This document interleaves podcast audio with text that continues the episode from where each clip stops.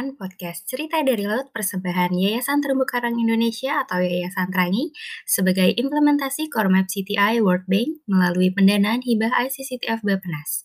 Bersama saya, Giana dari Yayasan Trangi. Episode kali ini adalah tentang keterlibatan Yayasan Trangi pada program Core Map CTI. For your information, Cerita dari Laut adalah kumpulan cerita pada program Core Map CTI atau Coral Reef Rehabilitation and Management Program Coral Triangle Initiative. Program ini untuk menjaga kelestarian terumbu karang sekaligus meningkatkan kesejahteraan masyarakat, terutama masyarakat yang tinggal di kawasan pesisir dan mengandalkan laut untuk kehidupan mereka. Salah satu lembaga yang melaksanakan Core Map CTI adalah Yayasan Terangi. Pada episode kali ini, saya akan ngobrol-ngobrol bareng narasumber kita, yaitu Ketua Terangi, yaitu Pak Safran Yusri atau biasa saya panggil Bang Safran, dan Manajer Program Paket 5 ada Pak Idris yang biasa saya panggil Bang Idris. Jadi, uh, sebelumnya saya sudah kenal dengan dua narasumber kita, karena memang kita dari lembaga yang sama. Oke, pertama saya akan ngobrol dengan Pak Safran terlebih dahulu tentang Yayasan Terangi. Bagi teman-teman yang belum tahu tentang Yayasan Terangi, kita dengerin yuk apa sih Yayasan Terangi itu. Halo Pak Safran. Halo Kakak Diana. Apa kabarnya Bang? Alhamdulillah baik Kakak Diana. Oke Bang, kita lanjut ke pertanyaan pertama ya. Uh, apa sih Yayasan Terumbu Karang itu atau Terangi? Uh, fokus lembaganya seperti apa? Kegiatannya apa hanya di terumbu karang saja kah? Kami dari Yayasan Terangi bekerja pada konservasi dan pemanfaatan berkelanjutan ekosistem pesisir dan laut, terutama terumbu karang. Khusus untuk saat ini, fokus kegiatan kami adalah implementasi Coral Reef Rehabilitation Management Program, Coral Triangle Initiative atau CORMO CTI. Yang pertama adalah pemanfaatan berkelanjutan kawasan konservasi perairan di Kabupaten Raja Ampat, dan yang kedua adalah dukungan terhadap kelompok masyarakat pengawas di Kabupaten Raja Ampat dan Taman Nasional Laut Sawu. Yayasan Terumbu Karang Indonesia atau Terangi didirikan pada bulan September 1999. Saat itu merupakan satu-satunya lembaga swadaya masyarakat yang memiliki fokus pada terumbu karang.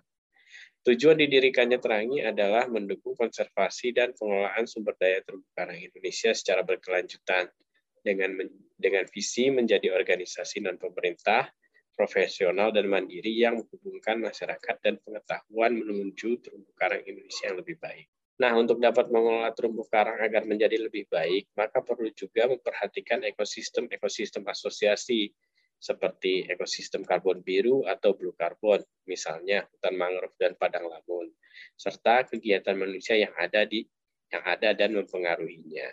Saat ini kami dari Yayasan Terangi diberikan kesempatan oleh Bapenas dan ICCTF untuk mengelola program Formap CTI dari World Bank untuk paket 5, yaitu dukungan untuk kelompok masyarakat pengawas di Raja Ampat dan Laut Sawu. Adapun tujuan dari kegiatan ini adalah penguatan kapasitas masyarakat dan kelompok masyarakat pengawas dalam pengawasan konservasi, yaitu pada SAP Waigio sebelah barat, SAP Raja Ampat, KKPD Selat Dampir, dan Taman Nasional Perairan Laut Sawu. Oke, berarti uh, wilayah timur semua ya ini programnya. Indonesia Tengah dan Timur. Oh, Indonesia Tengah dan Timur, oh, ya betul, betul, betul. Oke, terima kasih Pak Safran untuk informasinya terkait uh, Yayasan Terangi. Uh, selanjutnya kita masuk ke pertanyaan lebih mendalam nih tentang paket 5 dari manajer programnya. Uh, ada Bang Idris di sini. Halo Bang Idris, apa kabar? Halo, kabar baik Kak Diana. Oke, kesibukannya apa nih Bang?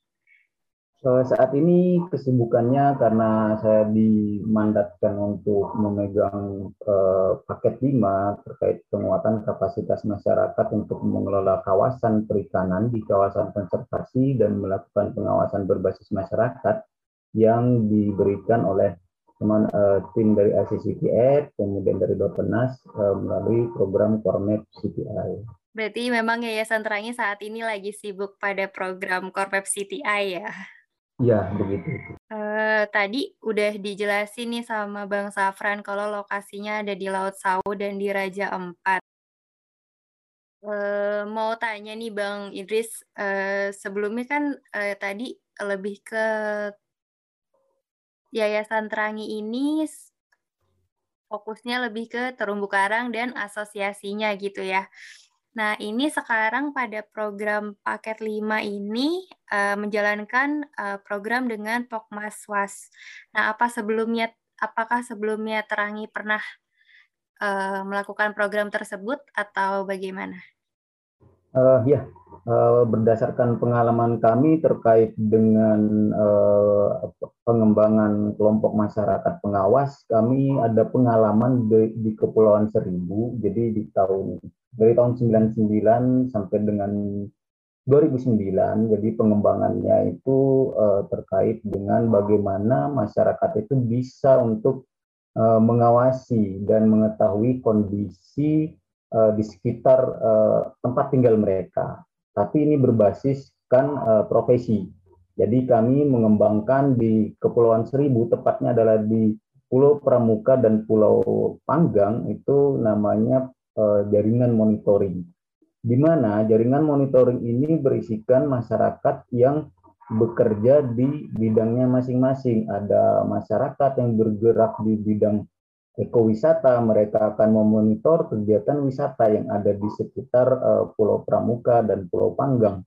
Kemudian ada juga masyarakat yang uh, berprofesi sebagai nelayan ikan hias. Mereka akan uh, mengawasi kegiatan-kegiatan anggota mereka dalam melakukan pengawasan yang ramah ling kegiatan penangkapan yang ramah lingkungan dan tidak melakukan penangkapan di daerah-daerah yang di, tidak diperbolehkan untuk melakukan penangkapan dan juga uh, tidak melakukan penangkapan biota-biota uh, yang uh, dilindungi. Selain itu juga ada profesi dari masyarakat yang uh, ber, profesi sebagai nelayan budidaya karang hias. Di sana mereka membudidayakan dan mengontrol anggota mereka supaya tidak merusak ekosistem terumbu karang. Dan yang terakhir itu ada kelompok e, profesi area perlindungan laut yang berbasis masyarakat. Mereka akan memantau kondisi yang ada di sekitar area perlindungan laut yang mereka kelola. Nah, ini kita jadikan satu uh, kelompok yang kita namakan jaringan monitoring tadi. Nah, inilah yang uh, kemudian berkembang uh, di Pulau Seribu menjadi kelompok masyarakat pengawas. Seperti itu pengalaman kami di Pulauan Seribu. Kak Diana. Oke, oke ternyata udah ada ya Bang ya pengalaman Yayasan Terangi sebelumnya mengenai masyarakat pesisir dan masyarakat pengawas. Mau tanya nih Bang, Uh, kenapa sih Yayasan Terangi memilih Pokmaswas dalam program Kormap CTI dengan tema Pokmaswas mungkin uh, visi misinya mungkin ya di terutama di TNP Laut Sau dan Kepulauan Raja Ampat. Baik, uh, terkait dengan kenapa Terangi juga uh, mengusung uh, kegiatan terkait dengan kelompok masyarakat pengawas ini, di mana uh, sesuai dengan visi dan misi dari Yayasan Terumbu Karang Indonesia, visi kami uh, adalah menjadi uh, organisasi non pemerintah profesional dan mandiri yang menghubungkan masyarakat dan pengetahuan menuju terumbu karang Indonesia lebih baik. Nah, di sini ada kata kuncinya adalah menghubungkan masyarakat dengan dan pengetahuan untuk menuju terumbu karang Indonesia lebih baik. Itu adalah kata kuncinya sehingga masyarakat dalam hal ini adalah eh, Pokmas Boas itu diharapkan mampu menjadi kelompok pengawas yang bisa memberikan kontribusi terhadap eh, perbaikan atau menjaga kondisi terumbu karang Indonesia. Di mana hal ini sesuai dengan misi Terangi eh, yang di nomor satu dan nomor dua yaitu terkait dengan meningkatkan kapasitas masyarakat sesuai dengan perannya dalam pengelolaan terumbu karang Indonesia dan yang kedua adalah menginspirasi serta meningkatkan partisipasi masyarakat dalam pengelolaan terumbu karang Indonesia. Maka itu Terangi sangat concern uh, untuk uh, membantu mengembangkan bagaimana meningkatkan peran dari Pokmaswas ini di dalam kawasan konservasi perairan. Seperti itu Kak Diana. Wah, keren-keren. Kalau boleh tahu, uh, sudah programnya sudah berjalan berapa lama ya Bang untuk Kormap CTI ini? Alhamdulillah program Kormap CTI ini berjalan dari tahun lalu yaitu tepatnya Agustus 2020 sudah hampir satu tahun ya program ini berjalan uh, diberikan ke Terangi seperti itu. Ya, berarti sudah banyak uh, perkembangan-perkembangan yang dihasilkan gitu ya Bang ya. Kalau boleh tahu lagi nih Bang, uh, dalam program ini, uh, Terang ini melibatkan siapa saja sih Bang, uh, yang terlibat dalam program Paket 5 dan program Pokmaswas?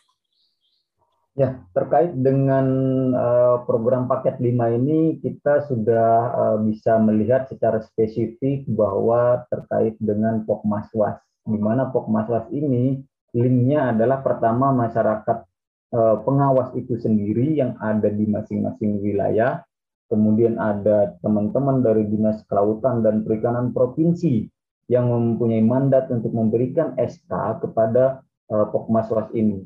Dan kemudian ada eh, instansi dari kepala desa, Dinas Kelautan dan Perikanan Kabupaten, kemudian uh, juga teman-teman uh, dari uh, PSDKP baik itu di level uh, UPT di level bawah maupun yang di tingkat uh, pusat seperti uh, di uh, Kementerian Kelautan dan Perikanan seperti itu.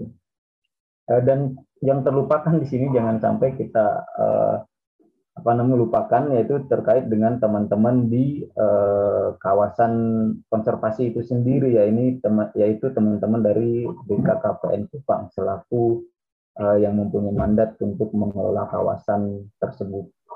Juga teman-teman dari BLUB ya. Seperti itu. Berarti memang sudah melibatkan uh, dari pemerintahan maupun dari uh, wilayahnya masing-masing ya Bang yang terkait uh, Pokmasos ini. Ya, seperti itu. Uh, jadi harus melibatkan uh, semua aspek uh, dari level pemerintah, level masyarakat hingga ke level uh, aparat terkait. Uh, kalau untuk pembentukan Pokmaswasnya sendiri nih Bang, uh, ini identifikasinya seperti apa ya Bang? Apakah sudah setiap wilayah yang menjadi target program Kormap CTI ini adalah sudah sudah ada kelompok pengawasnya atau uh, baru dibentuk uh, Pokmasosnya sendiri? Ya, terkait uh, proses pembentukan Pokmaswas uh, yang kita saat ini uh, kerjakan, jadi ada beberapa tahapan yang kami lakukan untuk uh, prosesnya yaitu pertama identifikasi terlebih dahulu untuk uh, sebenarnya sudah ada atau belum uh, pokmaswas yang uh, di masing-masing wilayah tadi seperti di NTT ataupun di Raja Ampat. Nah kebetulan untuk di NTT sedikit lebih maju karena pokmaswasnya sudah ada uh, terbentuk hanya saja perlu diaktifkan kembali untuk di beberapa wilayah sehingga Eh, pekerjaan ini jadi lebih mudah karena kita hanya mengidentifikasi mana kelompok yang masih lengkap pengurusnya, kemudian kita uh, arahkan untuk mendapatkan SK di tingkat provinsi. Nah, sedangkan untuk uh, Raja Ampat itu kita bisa menemukan ada yang sudah punya SK yang sudah terbentuk, tapi ada juga yang belum terbentuk sama sekali. Nah, di sini dilakukanlah sosialisasi oleh uh, tim terangi ke lokasi, kemudian uh, masyarakat itu dengan sukarela dan inisiatif sendiri membentuk kelompok pokmaswas tadi dengan uh, beranggotakan minimal 10 orang. Nah, dari sana nanti akan dibuatkan berita acara pembentukan kelompok uh, di tingkat desa yang difasilitasi oleh uh, Satuan Pengawas PSDKP Raja Ampat. Nah, kemudian dasarnya dari BAP tersebut dibawalah ke level provinsi. Eh, dari level provinsi kemudian akan eh, dicek oleh bagian pengawasan dan pengelolaan sumber daya kelautan dan perikanan, mengecek ke lapangan untuk melihat benarkah ini kelompok sudah ada, kemudian kelengkapannya sudah ada atau belum. Nah, baru setelah itu akan dikeluarkan SK-nya. Seperti itu prosesnya. Eh, jadi, oke, jadi Pokmaswas di sini legal ya Bang ya, bukan kelompok asal-asalan yang tahu-tahu ada nama Pokmaswas, tapi udah udah dari identifikasi sampai dengan lembaga-lembaga yang terkait dilibatkan untuk pembentukan Pokmaswas ini dan intinya mereka diakui gitu ya Bang ya? Ya, secara legal mereka sudah uh, mempunyai SK di tingkat provinsi.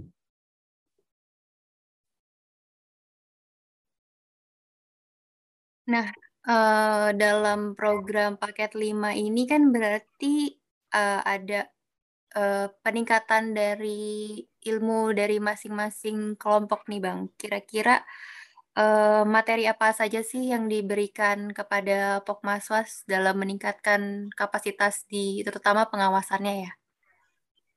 Ya, baik. Uh, terkait dengan peningkatan kapasitas kelompok masyarakat pengawas ini, tentunya uh, hal yang mutlak untuk dilakukan ya, karena uh, bagaimanapun juga teknik-teknik uh, pengawasan dan apa saja yang harus diawasi, bagaimana melaporkannya itu perlu untuk uh, diberikan kepada kelompok masyarakat ini. Nah, untuk itu kami di Terangi sudah mengembangkan uh, beberapa kurikulum terkait dengan uh, peningkatan kapasitas kapasitas dari uh, kelompok masyarakat pengawas ini.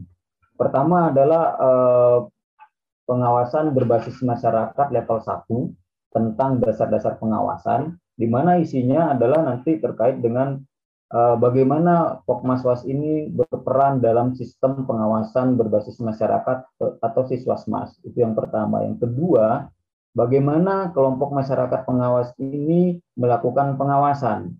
Yang ketiga adalah apa saja yang harus mereka uh, awasi, biota target atau kejadian apa yang harus mereka awasi. Kemudian yang keempat adalah melakukan pelaporan. Pengawasan yang mereka lakukan dilaporkan ke mana saja, seperti itu.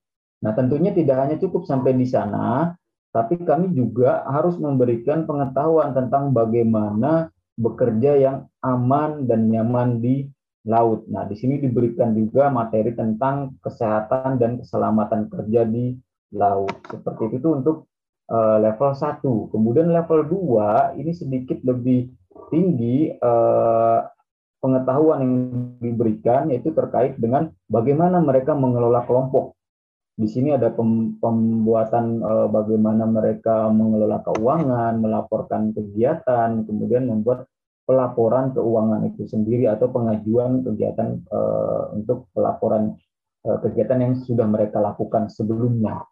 Kemudian yang kedua terkait dengan uh, bagaimana mereka memahami kawasan konservasi, baik itu yang ada di bawah Kementerian Kelautan dan Perikanan maupun yang ada di bawah Kementerian Lingkungan Hidup dan Kehutanan.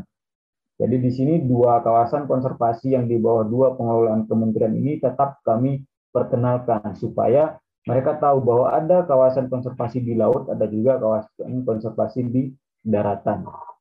Seperti itu. Kemudian kami juga mengembang uh, memberikan pengetahuan tentang bagaimana uh, pendekatan penegakan hukum di mana di sini penegakan hukum yang akan lebih kami fokuskan adalah terkait dengan penjangkauan atau bagaimana mereka lebih melakukan tindakan pencegahan supaya suatu kejadian pelanggaran itu tidak terjadi oleh masyarakat.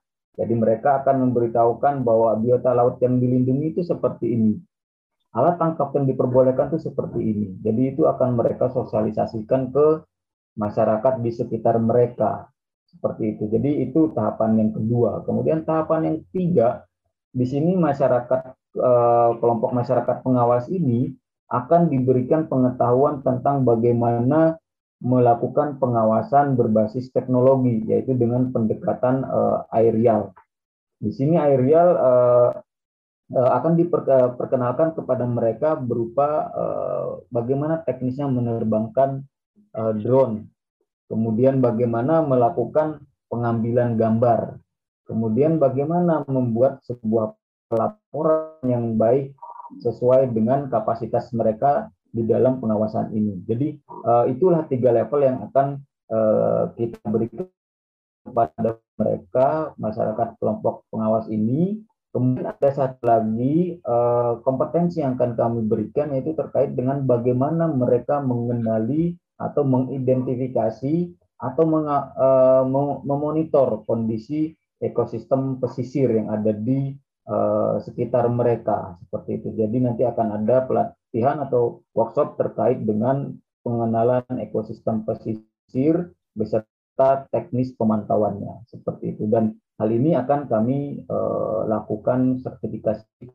kompetensi untuk membuktikan bahwa eh, teman-teman Pokmaswas ini memang layak uh, untuk diberikan apresiasi sebagai uh, pekerja yang memang ahli di bidangnya. Dalam hal ini pengawas uh, pemantauan ekosistem pesisir. Seperti itu Kak Diana yang akan kami berikan. Wah, keren banget ini materinya. Bisa terdeliver semua ini bakalan berguna banget ya untuk Pokmasos itu sendiri dan untuk lingkungan di daerah Pokmasosnya masing-masing. Penjelasannya lengkap Bang Idris.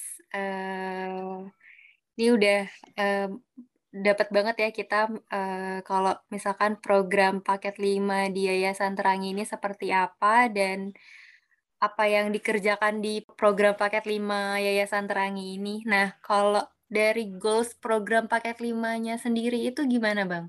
Goals-nya dari program paket 5 ini adalah uh, penguatan kapasitas masyarakat dan kelompok masyarakat pengawas atau pengawas dalam melakukan pengawasan kawasan konservasi berbasis masyarakat. Seperti itu goalnya dengan uh, memberikan peningkatan kapasitas, kemudian infrastruktur beserta uh, prasarana dan uh, peralatan yang mendukung uh, proses pengawasan itu.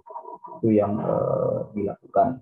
Keren-keren. Berarti selain mereka ditingkatkan kapasitasnya juga diberikan beberapa peralatan yang mendukung untuk aktivitasnya sebagai pengawasan gitu ya Bang ya?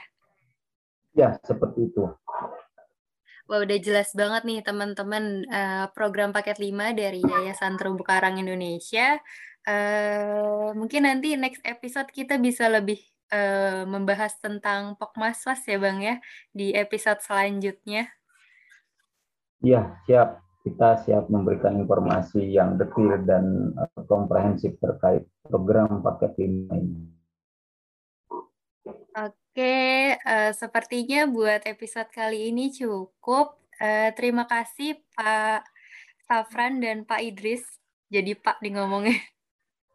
Terima kasih Bang Idris dan Bang Safran atas waktunya. Kita mungkin akan ketemu di next episode. Sama-sama, terima kasih. Nanti uh, kita akan uh, memberikan informasi yang lebih detail lagi di program podcast berikutnya. Oke, okay, terima kasih telah mendengarkan podcast Cerita dari Laut episode ke-7 yang dipersembahkan oleh Yayasan Terangi untuk mendukung penguatan kapasitas masyarakat untuk dapat mengelola kawasan perikanan di kawasan konservasi dan melakukan pengawasan berbasis masyarakat di Raja Ampat dan Laut Sau. Pada program Cormap CTI World Bank melalui pendanaan hibah ICCTF Bapenas. Sampai jumpa lagi. Bye!